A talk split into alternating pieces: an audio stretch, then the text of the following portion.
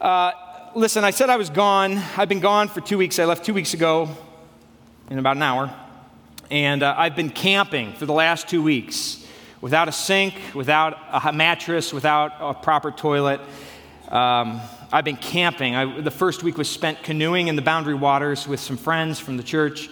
Uh, the second week was spent with my family, uh, camp, tent camping just a, a, few minutes from where we were in the boundary waters in upper Minnesota and near Canada.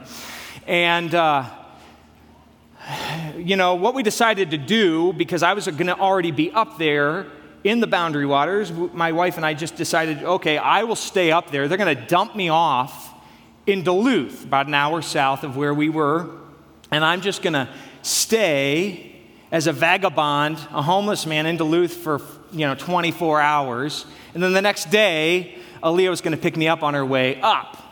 And so that's what we did. I spent a week canoeing and sweating and enjoying myself without a proper shower for a week.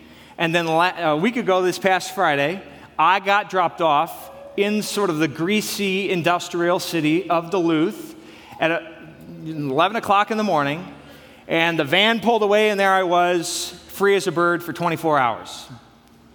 And what did I do? Well, I, I got dumped off with my bag that I had carried and with my laptop bag because I had to write this sermon sometime before now. And so there I was sitting on the sidewalk, and my bag was ginormous. We're not metric here in the States, but it was 115 liters. I overbought. The bag stands about this tall, and I had all my belongings from the week of camping, plus Ken's cooking set, plus Ken's water purifier, plus my dad's saw, and all the other stuff I wanted to borrow for the second week of camping. And this bag is heavy, and my backpack's on top of it. And so I, I just haul that thing up onto my shoulder, clip the strap, clip the gut band, and I start walking around Duluth. I'm going to see as much of the city as yeah, I possibly can. The city is built on a sort of hillside, like a lot of the European cities.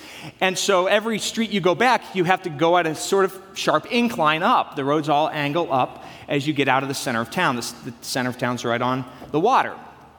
And so from about 11:30 to about 7 o'clock, I was hauling myself around Duluth with 120 pounds on my back.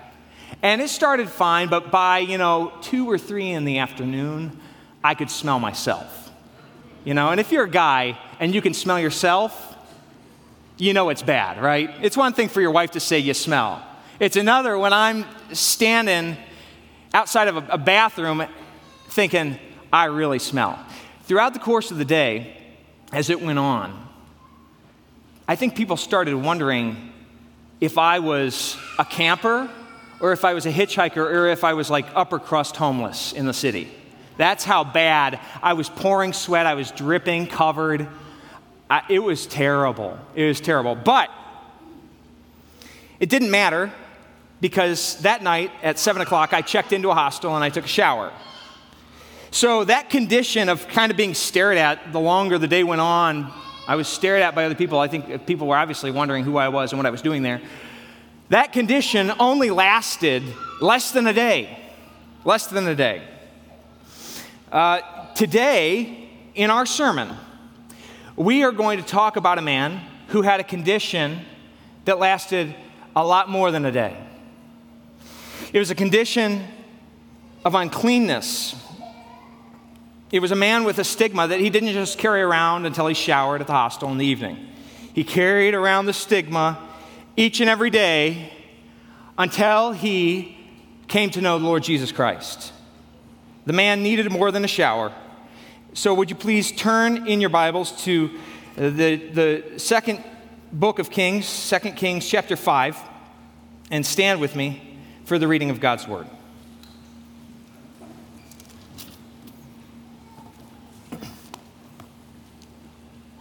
The Word of the Lord. Now, Naaman, captain of the army of the king of Aram, was a great man with his master and highly respected because by him the Lord had given victory to Aram. The man was also a valiant warrior, but he was a leper. Now the Arameans had gone out in bands and had taken captive a little girl from the land of Israel, and she waited on Naaman's wife. She said to her mistress, I wish that my master were with the prophet who is in Samaria. Then he would cure him of his leprosy. Naaman went in and told his master, saying, Thus and thus spoke the girl who is from the land of Israel. Then the king of Aram said, Go now, and I will send a letter to the king of Israel. He departed and took with him ten talents of silver and 6,000 shekels of gold and 10 changes of clothes. He brought the letter to the king of Israel, saying, And now this letter, I'm sorry, pardon me, saying, And now as this letter comes to you, behold, I have sent Naaman my servant to you, that you may cure him of his leprosy. When the king of Israel read the letter, he tore his clothes and said, Am I God to kill and to make alive? that this man is sending word to me to cure a man of his leprosy? But consider now and see how he's seeking a quarrel against me. It happened when Elijah, the man of God, heard that the king of Israel had torn his clothes that he sent word to the king, saying, Why have you torn your clothes? Now let him come to me, and he shall know that there is a prophet in Israel. So Naaman came with his horses and his chariots and stood at the doorway of the house of Elisha. And Elisha sent a messenger to him, saying, Go, wash in the Jordan seven times, and your flesh will be restored to you, and you will be clean. But Naaman was furious and went away and said, Behold, I thought, he will surely come out to me and stand and call on the name of the Lord his God, and wave his hand over the place and cure the leper. Are not the Abanah and the Pharpar, the rivers of Damascus, better than all the waters of Israel? Could I not wash in them and be clean? So he turned and went away in a rage. Then his servants came near and spoke to him and said, My father, had the prophet told you to do something great, would you not have done it? How much more then when he says to you, Wash and be clean?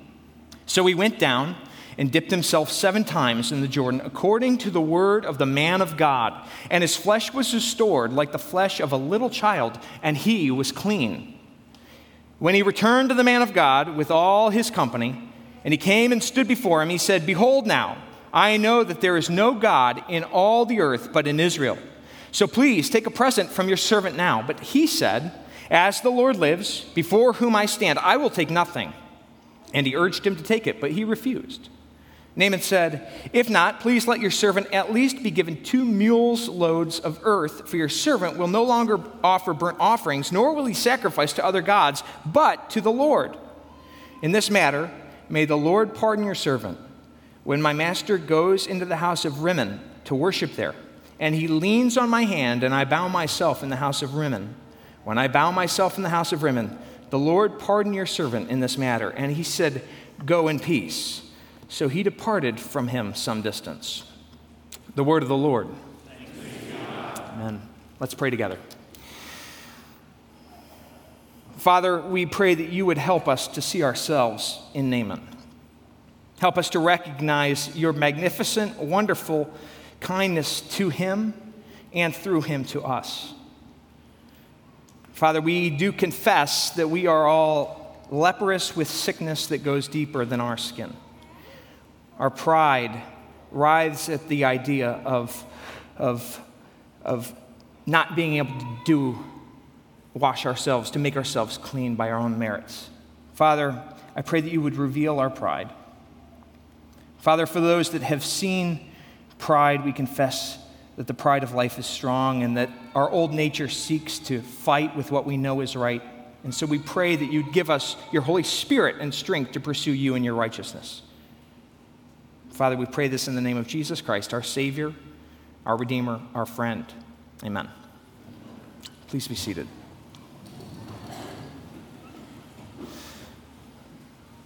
When we read about Naaman, there are a few things that we should bear in mind regarding the background because if you are reading through the book of Second Kings, you'll likely come to this passage and read it, consider it, ponder it, and then move on without necessarily uh, tracing who Naaman was and, and what's going on in Israel at this time. So I just want to highlight just a couple of facts that I think would, would be helpful for us.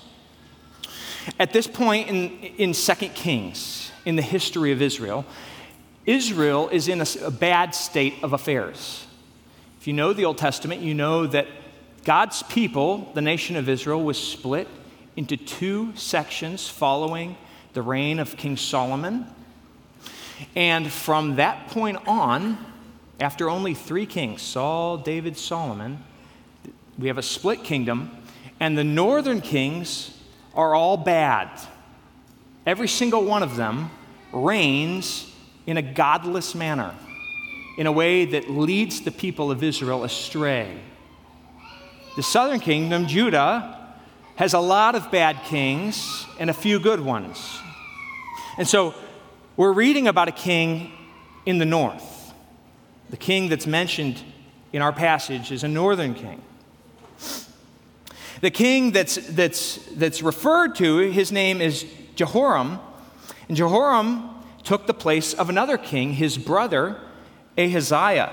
Ahaziah was the son of Ahab. And if you know the Old Testament, you know that Ahab was a godless king. The stories of Ahab and Jezebel are only rivaled by that of Manasseh for their wickedness. We're told he did evil in the sight of the Lord. Ahaziah follows in his father's footsteps, doing evil. He serves the Baals, he worships them, and he provokes the Lord. And because of this, Ahab was killed. Then Ahaziah, after two years of being king, falls ill with a sickness, and God chooses not to heal him. And so, after just two, reign, two years of reign, Ahaziah dies. Ahaziah doesn't have a son. And so the kingship, the reign of Israel gets passed along to not his son, but his younger brother, Jehoram. So Jehoram is king in this chapter. Jehoram is the younger son of Ahab. That's a little bit of the context. Now, Naaman is no random figure either. He, it's not, he's not some guy who really appears out of nowhere. He was a great captain of the Aramean army which had slayed Ahab just a few years before, at, at, at the least three years. And Jehoram's reign was, they think, 12 years, and so at the very most, 14 years. So, whatever way you cut it, less than 15 years before, our man, Naaman, was, uh, was a warrior for King Ben Hadad, and he fought against, uh, he fought against Ahaz and put Ahab, uh, Ahab, rather, and put Ahab to death. Now, understanding of these few facts should help us uh, have a backdrop against which we can better understand one, the fame and the notoriety, the significance of this man, Naaman, and two, um, the letter sending from King Jehoram of Israel to Ben Hadad, the king of Aram, and Jehoram's response to the king of Aram. Naaman was a significant military leader. Beyond this, we should notice that he isn't just a great war general, a captain, a man who knows how to fight. We should notice very significantly that as a leader, and this is a good test for any leadership, he has the affections and the trust of those that are above him as well as those that are below him. Do you notice that? This can't be taken for granted. The king loves Naaman. Just think of all the tension that occurred within Israel between kings and the leaders of their armies. It always seemed as if there was tension or the potential for some sort of coup. There isn't any such tension here. This doesn't just speak to Naaman's military skill, it speaks to his character.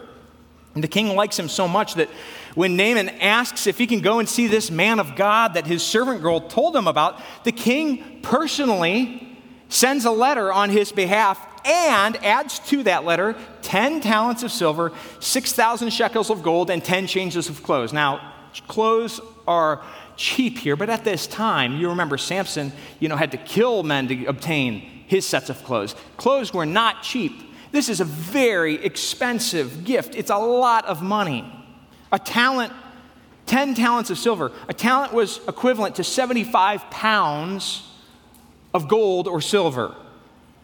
For some comparison, just for our minds, Naaman was given 10 talents of silver. The entire temple construction took 29 talents of gold. It's a lot of money. the king loves Naaman. But as I said, the king isn't the only one who loves Naaman. Naaman is loved and admired by those that are above him and below him. It's clear from our passage that not just one, but all of his servants think well of him, have affection for him, desire his good. Think of the servant girl. A servant girl that had been taken captive and now is in the service of Naaman's wife takes pity on him. And later, the servants who attend him as he goes to visit Elisha, when he turns in his rage, they say, you know, Father, why are you doing this? If he told, you know, they have, they, they have the kind of relationship with him where they actually stick their necks out for his good. So you think about the man Naaman. Naaman had a lot going for him. He's successful in his job, he's got notoriety, he's got a whole entourage that he takes with him to Elisha. His presence commands respect. He's got the ear and the friendship of one of the most powerful kings in the ancient East. All this, and as the cherry on top, he's genuinely a good guy. How often does that happen? Those above him and those below him seek his good. That seems like a great life. It seems like this guy has it made. But significantly, all of those things are not the emphasis of the story of Scripture. The Bible doesn't record the story about Naaman to recount all his victories and all his accomplishments. The story of Naaman is the story of a leper. Verse 1 makes it clear that for all the good, all the positives, all the success, for all the power, the wealth, he had a need. This was a man with a need. After telling of his valor and strength, verse 1 ends by saying, But, but, but, a contrast that the author of Scripture, inspired by God, is putting there for us. But Naaman was a leper. Now, leprosy shows up regularly in the Bible. It's a skin condition that would make somebody in Israel unclean and contagious. And when Israel, when an Israelite had leprosy, the priest would have to evaluate him. And during that period of evaluation, the person had to isolate themselves from everyone around them. That's how serious leprosy was thought to be. In the New Testament, when Jesus encounters the 10 lepers that come up to him, what's clear is that Jesus is teaching and there's a big crowd around. And the text specifically says that the lepers were there, but they stood at a distance and shouted to him, Jesus, have mercy on us. So you think about what's changed from the time of the Old Testament to the time of the New. Not much. If you had leprosy, then you couldn't be around people. The ten lepers in the New Testament stood at a distance, we're told, and shouted to Jesus.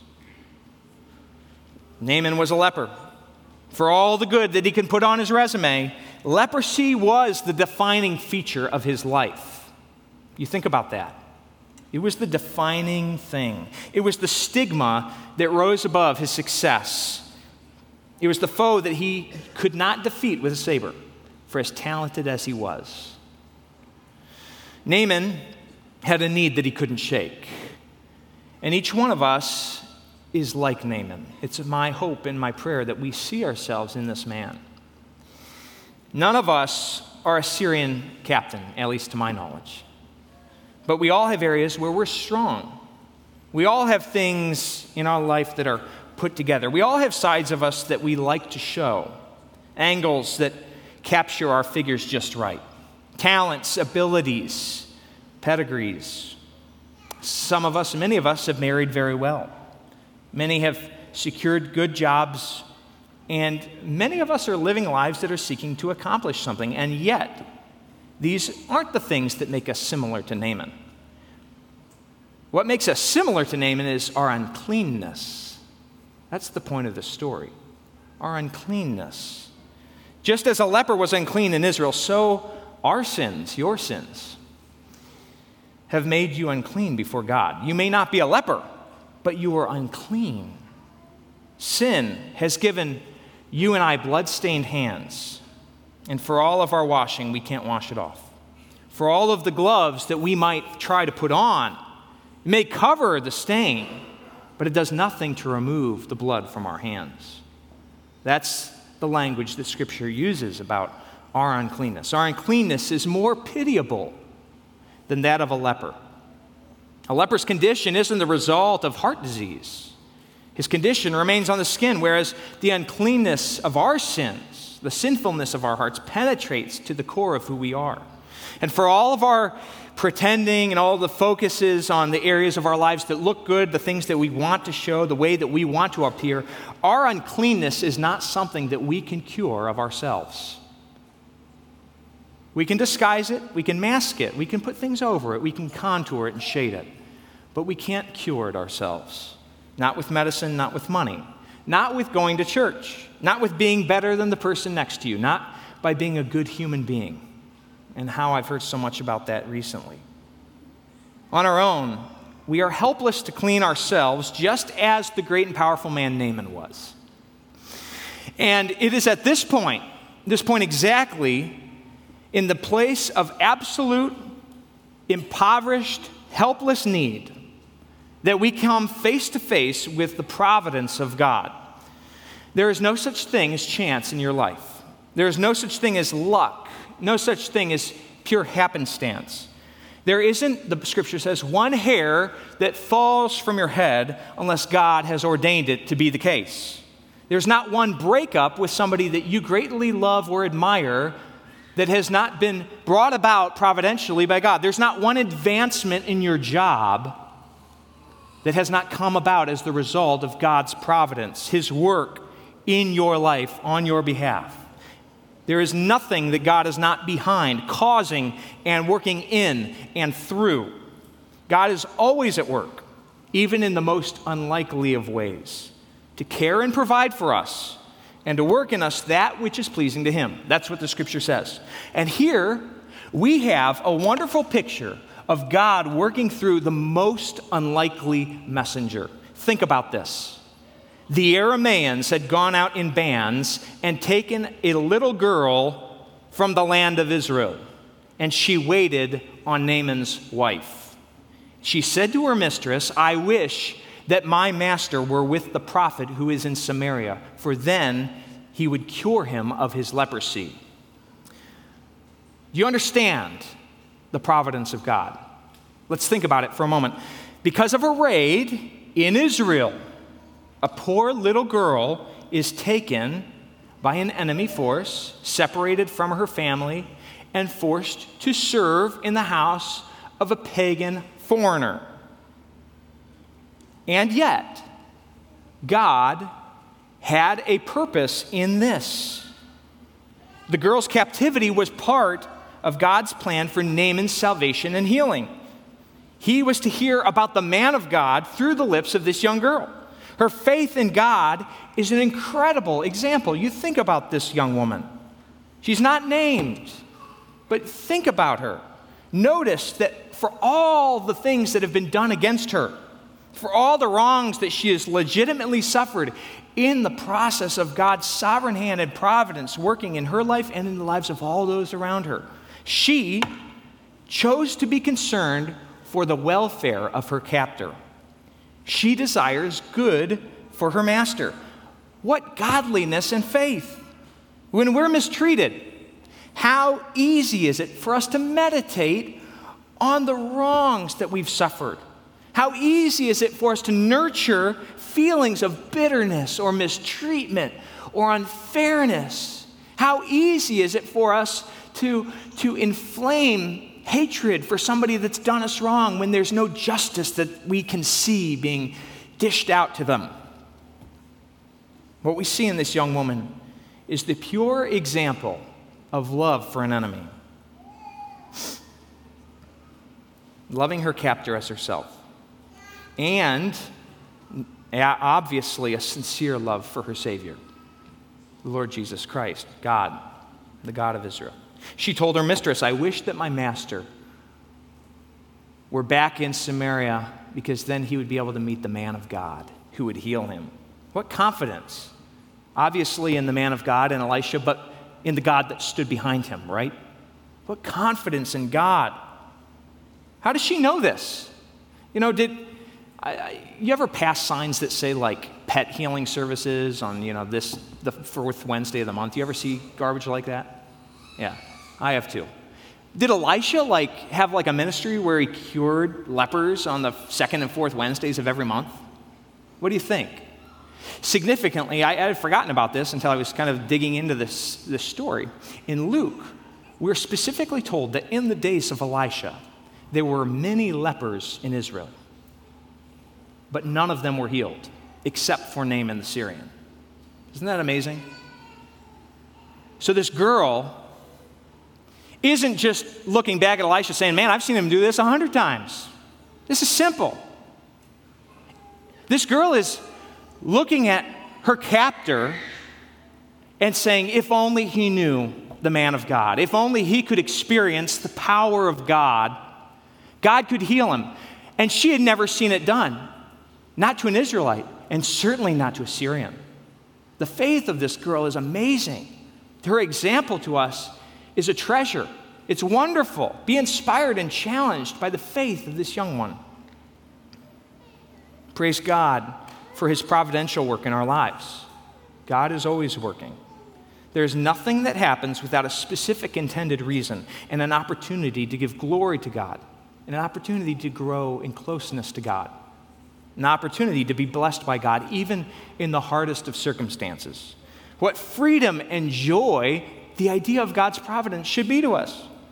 God's providence is amazing and wonderful. To put this girl into Naaman's home, this faithful young one who trusted the Lord for his good, it's amazing. We see here the providence of God working and moving in details long before Naaman was ever healed.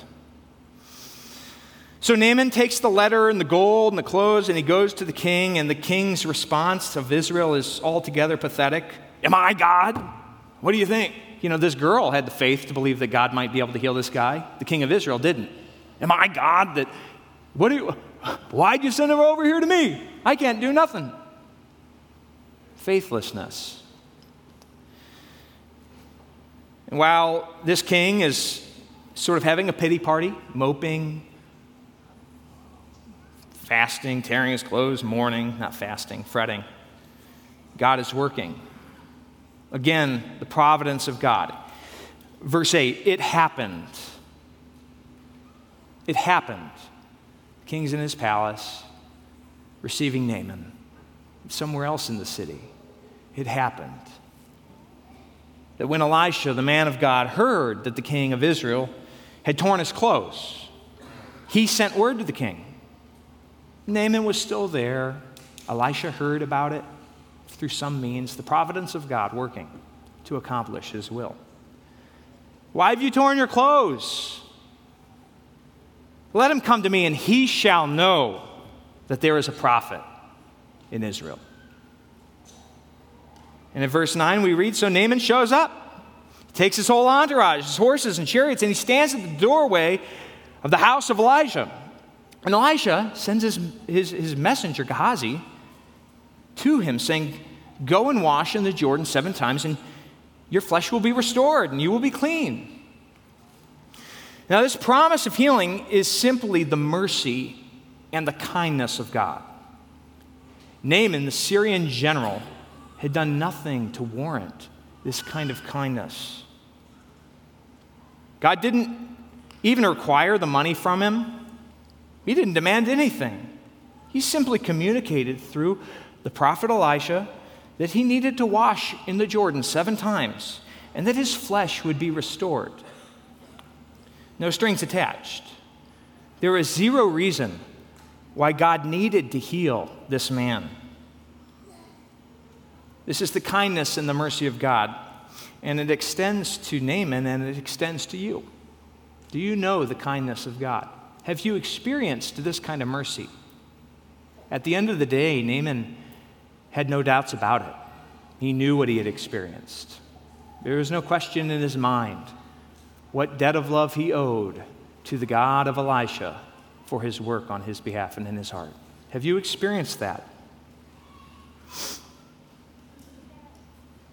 If you have come to God in sincere need, God will always respond in this way to you. Jesus desires to heal you. That's the message of the gospel. Jesus desires to, to wash you. He came and died and rose again, overcoming the grave, so that he might purchase you and wash you with his blood, like we sang about earlier, so that you might be clean.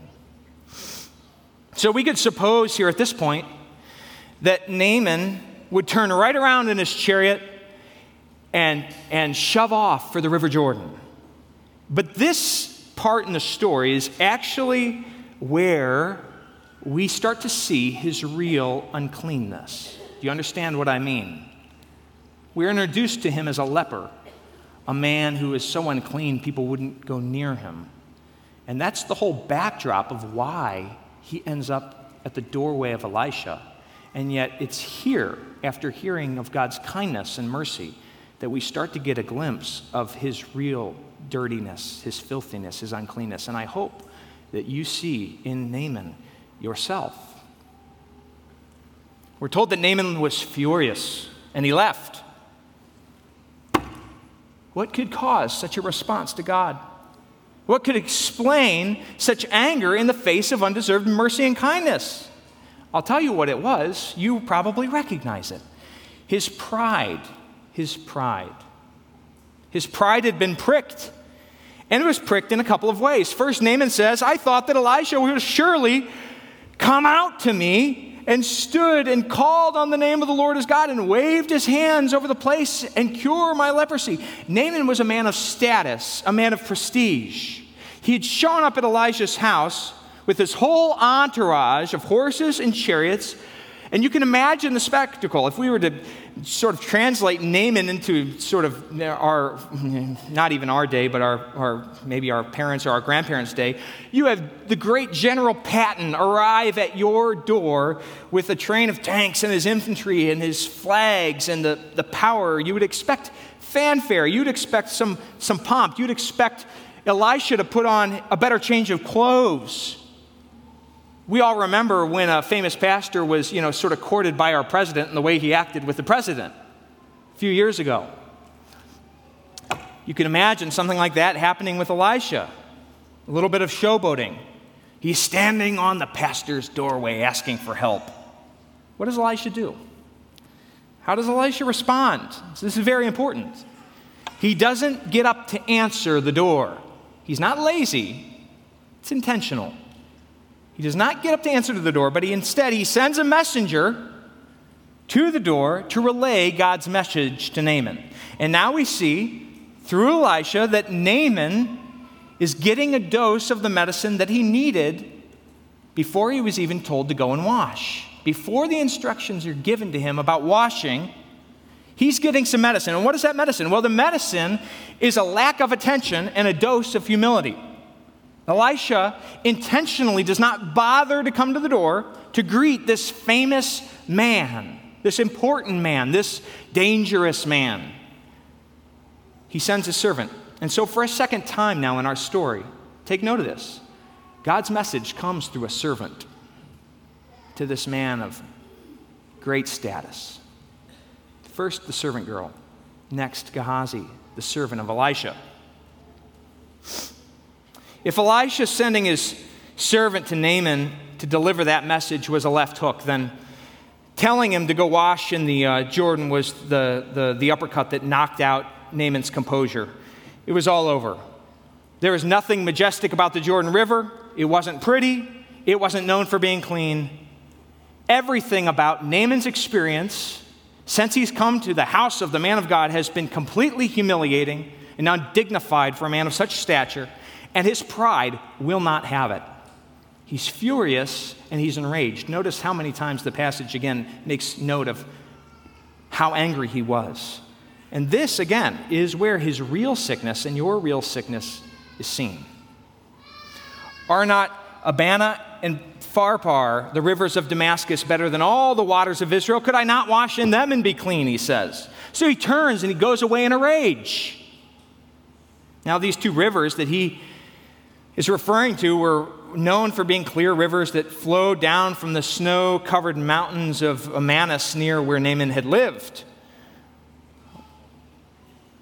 What I want to say is that waters of our own will never wash away the stains of our sin that we've soiled ourselves with. There is nothing in our own land that is able to clean us to this point.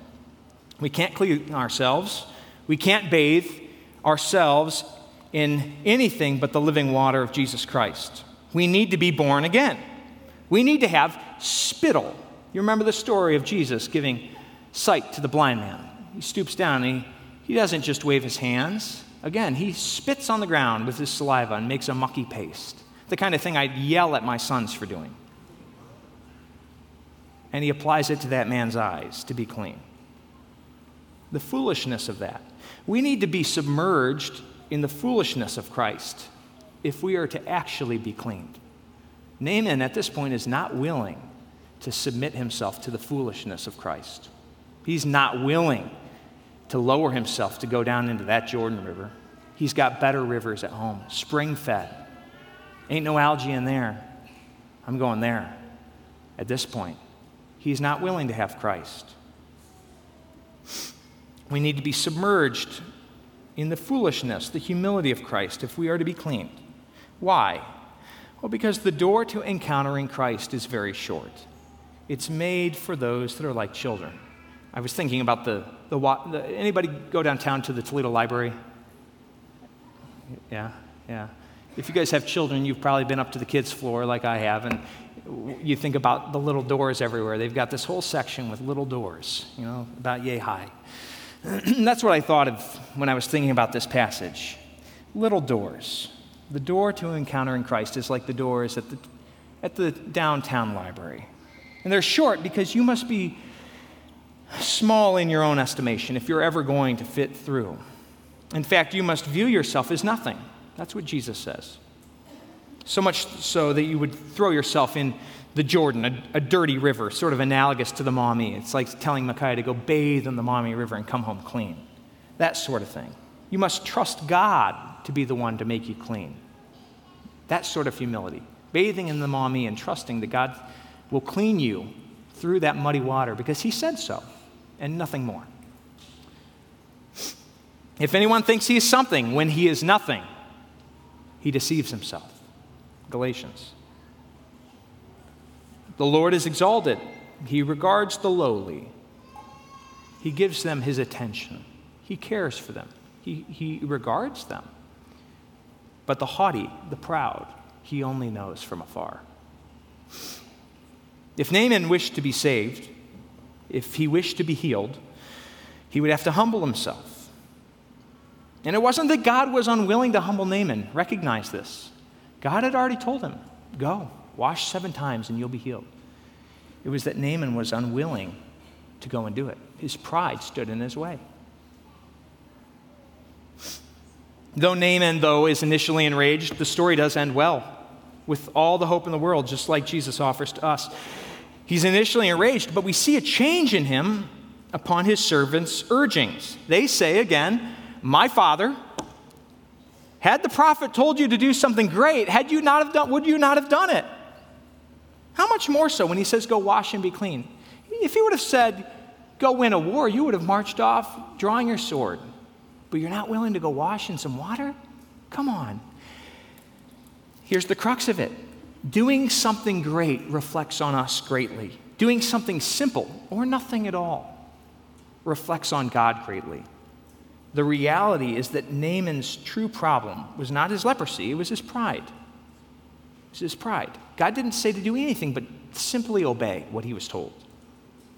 His pride was getting in the way. It wasn't a skin disease that would ruin him. It was a heart disease of sin that he really needed to be cleansed from. And that's the story we need to take away from Naaman. Naaman needed a salvation that went, that went further than skin deep. And somewhere between verses 14 and 15, somewhere in that space of time, he receives that salvation. He becomes a changed man he went back and told Elisha, Behold, now I know that there's no God in all the earth but in Israel. Notice when he had said, I thought that Elisha would come out to me and call on the name of his God. Now it's my God. I know that there's no God but the one in Israel in the entire earth, and your servant will no longer offer any burnt offerings, nor will he, he sacrifice to any gods but to the Lord. This is a recognition that, that Jehovah, that the Lord, the God of Israel, is the God of all creation. The God of Elisha is now the God of Naaman. But I want to ask you is he your God? Have you been cleansed of your sins? Have you felt the sanctifying work in your life? Though your skins are as scarlet, they will be white as snow. Though they are red like crimson, they will be like wool. Do you know that that promise from Isaiah is true for you? Has Jesus washed the blood off your hands with his living water? This is a question that we must all answer for ourselves. Young people, you can't look down the aisle, the road to your parents, and seek to have them answer it for you. Nor can you let what your friends think about you satisfy your answer to this question. His servants, Naaman's servants, could not put Naaman in the water to be healed. They encouraged it, but they couldn't do it for him. This was something he had to do. Are you willing to come to God and receive from Him the healing that you need without money and without price? Are you willing to drop your pride and in humility call out to Christ? And at this point, I, I just want to say beware of a desire for a salvation that only goes skin deep. It's in all of us. Beware of the desire for a salvation that only deals with the spots that people can see on your hands and on your arms and on your legs. Many want Jesus to affect the surface level. There are many who want to change their outward appearance. Many apply healing ointments to the surface of their life, even Christian things to the surface of their life, that fail to penetrate to their soul. They want to look good to those around them. They want to be seen in a certain way. They like the pride that comes from being morally superior to those around them. That's a real thing. There's a reason, a selfish, wicked reason to do what's right sometimes. I'm not saying that you should do what's wrong for the sake of doing what's wrong. But don't trust your hearts on this. We like to feel superior to those around us. We like a piety, righteousness, virtue that feeds our pride rather than true piety that comes as a result of seeing ourselves like I saw myself for those 10 hours in Duluth, just a stinky, sweaty, undesirable mess. I saw myself physically as the man that women shielded their children from. That happened right outside the bathroom. But spiritually, do we see ourselves as that in a need of Jesus Christ, in need of his healing power. John, John says that we know that we're sons of God because God's love abides in us and we love Jesus and we don't view his commandments as burdensome. Do you want to be pious on the surface so that people think well of you? Or is doing what's right not a tactic for, you know, manipulating what people think about you, but it's just the joy of your life? Is doing what's right a privilege that you receive as a son or a daughter of God? Don't underestimate the Pharisaical pull on your heart. There's a razor edge between love for Jesus and his righteousness and a love for yourself and for your self righteousness. We need a salvation like Naaman needed. We need a salvation that goes further than skin deep. God opposes the proud but gives grace to the humble. Let's pray. Lord Jesus, we thank you that you've given us such an example of humility in yourself. Oh, we can't begin to comprehend the, the, the majesty and the mystery of your incarnation, fully God and fully man. Our minds aren't capable of, fa- of imagining such an unfathomable reality. And you humbled yourself even to the point of death on a cross. And so we pray that as you, being God, did this, that we would not be satisfied with anything less in ourselves, Father. We have so much to be humbled by our own sins and, and, and, and transgressions and lack of ability. There's so much to cause us humility naturally. And so we confess our pride and we pray that you would give us humility, that we, you would give us a desire, each one here, a desire to be washed uh, with your living water, that it would penetrate through our pores deep to the core of who we are, that we would never be satisfied for cheap imitation of righteousness or, or, or, or virtue that is only put on for the sake of how it makes us look or appear to others. Father, we know that you will give us strength and establish us as we are humble, and so we pray that you would give us strength to embrace humility in our lives. Father, may pride not bind and blind anyone here, not any of our children, not any adult here, Father. We pray that you would work your Holy Spirit in us with power. In Jesus' name, amen.